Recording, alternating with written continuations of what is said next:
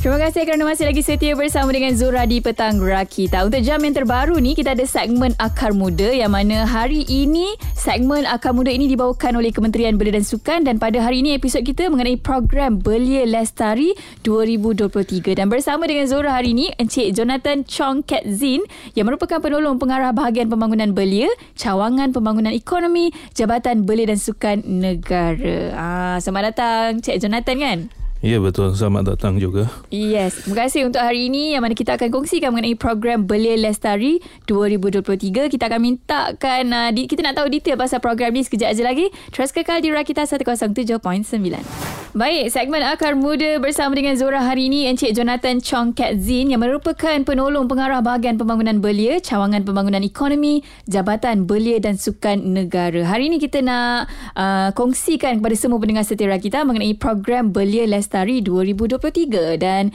Encik John kita nak Encik John terangkan apa sebenarnya program Belia Lestari. Uh, program Belia Lestari merupakan inisiatif baru uh-huh. di bawah Jabatan Belia Sukan Negara melalui bahagian pembangunan belia. Program ini memfokuskan kepada penglibatan golongan belia dan belia berpersatuan sebagai penyumbang efektif mm-hmm. negara dalam sektor pertanian. Kedua, merupakan salah satu alternatif bagi membantu menyelesaikan masalah isu sekuriti makanan dan beban kos sara hidup yang masih belum mampu ditangani sepenuhnya di bandar dan luar bandar.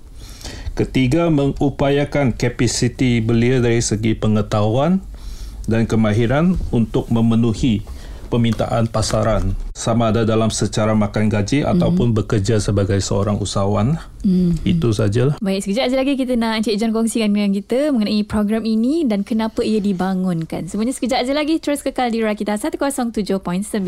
Masih lagi di sini bersama dengan Zora dalam segmen Akar Muda bersama dengan Zora Encik Jonathan Chong Kat Zin yang merupakan penolong pengarah bahagian pembangunan belia, cawangan pembangunan ekonomi Jabatan Belia dan Sukan Negara. Dan topik kita hari ini dalam segmen Akar Muda, program Belia Lestari 2023 dan kenapa sebenarnya program ini dibangunkan Cik John? Program ini dibangunkan untuk menangani isu-isu semasa seperti isu sekuriti makanan mm-hmm. dan isu pengangguran, kos sara hidup yang dihadapi oleh anak-anak muda di luar sana mm-hmm. sama ada di luar bandar ataupun di bandar. Baik Cik Juan, kita nak juga tahu sasaran daripada kementerian untuk golongan uh, penyertaan golongan belia ni. Okey, program ini menyasarkan uh, golongan belia mm-hmm. daripada golongan kurang upaya, belia orang asli, belia needs iaitu belia not in employment, education or training serta belia minoriti dan terpinggir. Baik, kalau katanya ada soalan tambahan eh. Kalau selain daripada mereka ni uh, macam orang uh, orang biasa dekat luar sana boleh tak uh, boleh, nak join program dalam ni? masa terbuka uh, program ini juga terbuka kepada orang awam lah. I mean belia belia apa? Belia masa juga belia lah. masa lah. Ya, Okey, sekejap je lagi kita nak kongsikan antara aktiviti program ni juga.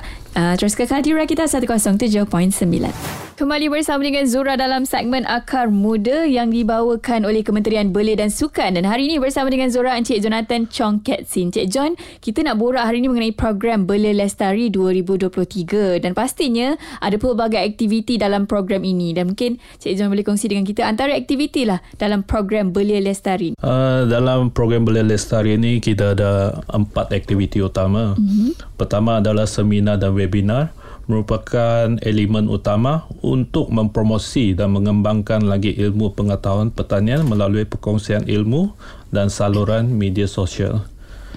Dan seterusnya kita ada kursus dan kemahiran di mana kita JBSN menganjurkan kursus kemahiran ini dengan menawarkan kursus pertanian jangka pendek selama mm-hmm. tiga hari dua malam mm-hmm. kepada peserta program lah yang berminat okay. untuk sertai. Dan akhir sekali kita ada projek incubator merupakan salah satu inisiatif BSN dalam menyediakan dana berbentuk input projek bagi peserta kursus yang berkaliber dan mempunyai potensi. Peserta yang terpilih akan diberi bimbingan selama 3 bulan sebagai satu usaha untuk melahirkan lebih ramai usahawan belia dalam bidang pertanian di bawah JBSN. Baik, dan itu antara aktiviti yang akan ada dalam program Belia Lestari ini. Kita nak kongsikan juga sekejap saja lagi mengenai bagaimana program ini sebenarnya boleh membantu belia di luar sana. Semuanya di kita 107.9. Kembali bersama dengan Zora dalam segmen Akar Muda yang dibawakan oleh Kementerian Belia dan Sukan Malaysia. Bersama dengan Zora hari ini, penolong pengarah bahagian pembangunan belia cawangan pembangunan ekonomi dari Jabatan Belia dan Sukan Negara Encik Jonathan Chong Kat Zin. Dan kita dah borak hari ini mengenai program Belia Lestari 2023 yang mana pelbagai aktiviti yang akan diadakan nanti dan kita nak juga Encik John kongsi dengan kita uh, bagaimana sebenarnya program ni boleh bantu belia di luar sana. Program ini menawarkan kursus pertanian anjuran Jabatan Belia Sukan dan Negara di mana kita menawarkan program ini secara percuma kepada semua golongan belia di seluruh Malaysia termasuk Sabah dan Sarawak. Mm-hmm. Selain itu, uh, bimbingan khidmat nasihat dan dana berbentuk input projek juga disediakan lah Baik, daripada antara yang kita kongsikan tadi, uh, aktiviti dalam program Belia Lestari ni ada seminar dan juga webinar, khusus kemahiran, project incubator uh, dan juga macam-macam lagi lah kan. Jadi, kita nak Cik John kongsi juga lah harapan untuk program ni.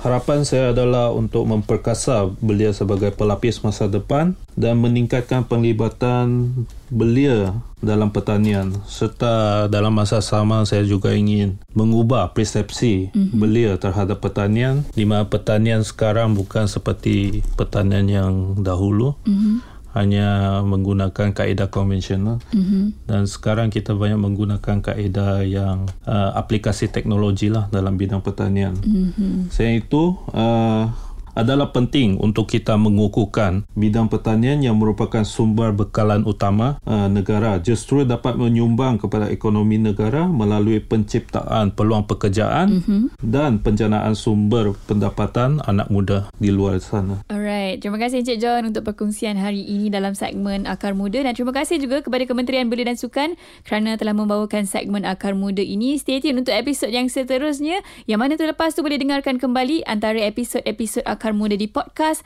di rakita.my. Terus dengar Rakita di 107.9.